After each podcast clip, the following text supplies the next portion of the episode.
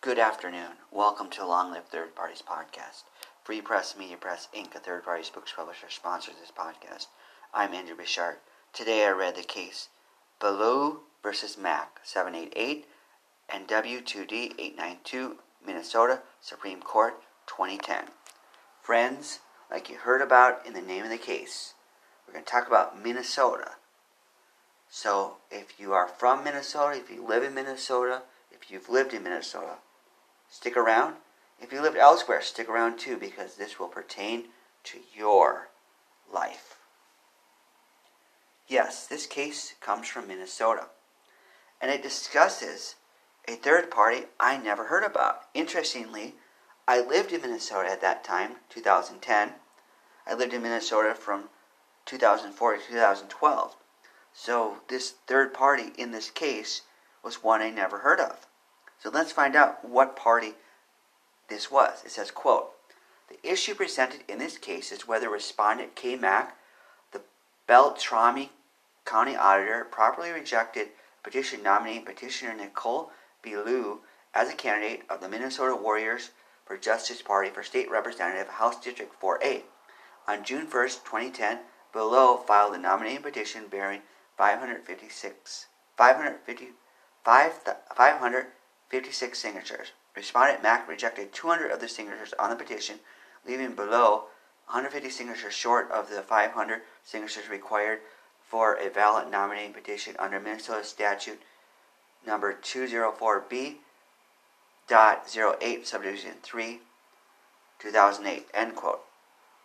The warriors for justice party. How did i not hear of that party?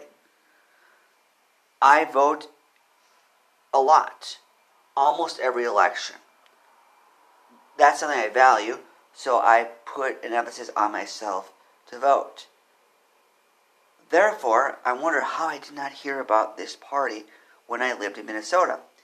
Have any of you heard about this party? Let me know what they stand for. Are they leftist in nature, rightist in nature, centrist, none of the above? What are they like? I'd love to know.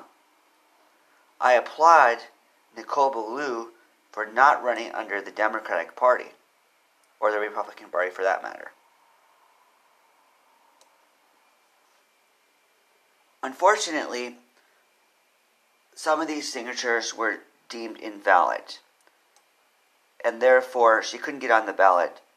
So she challenges. Let's see what it says. It says, quote, of the 556 signatures on Beaulieu's nominating petition, the county auditor determined that 207 signatures were defective for one reason or another.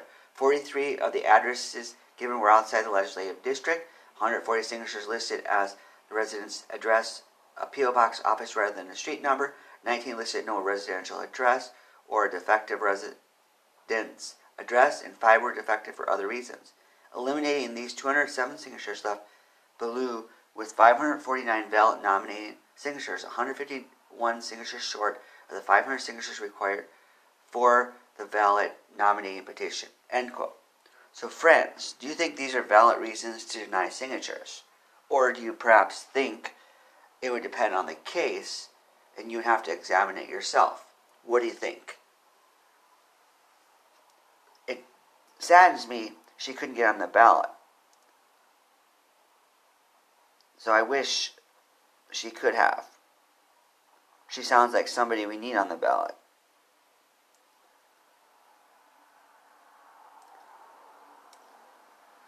Our friend here, Beaulieu, has some arguments she's using why this is an issue. She says one is she deems this unconstitutional because the two parties don't have to do it, but the third party is. And also, she says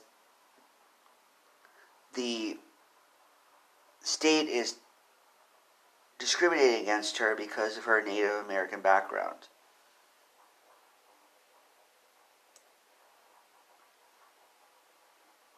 Unfortunately, they did not hold these arguments valid. They said that no, this law doesn't favor the two parties over the two parties. They talk about how a ballot access law is bad if it, quote, freezes the ballot status quo. I'm sorry, freeze the political status quo, end quote. They say this does not do that. Maybe you think it does. They also say because the signature is so low in Minnesota, 500, that she can't argue this is a hassle. It's so low. So do you think 500 is low? Do you think 500 is a reasonable number and maybe she shouldn't do that?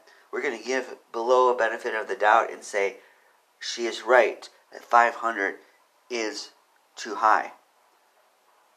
And she is right in her arguments. They say there's no evidence here the state discriminated against her because of her racial background.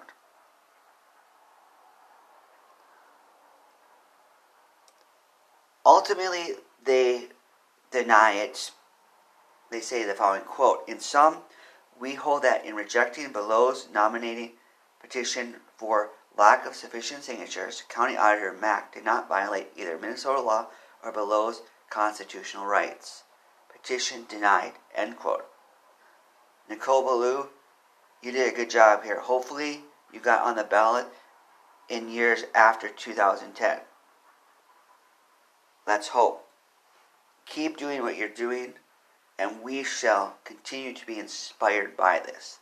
Long live third parties. Goodbye.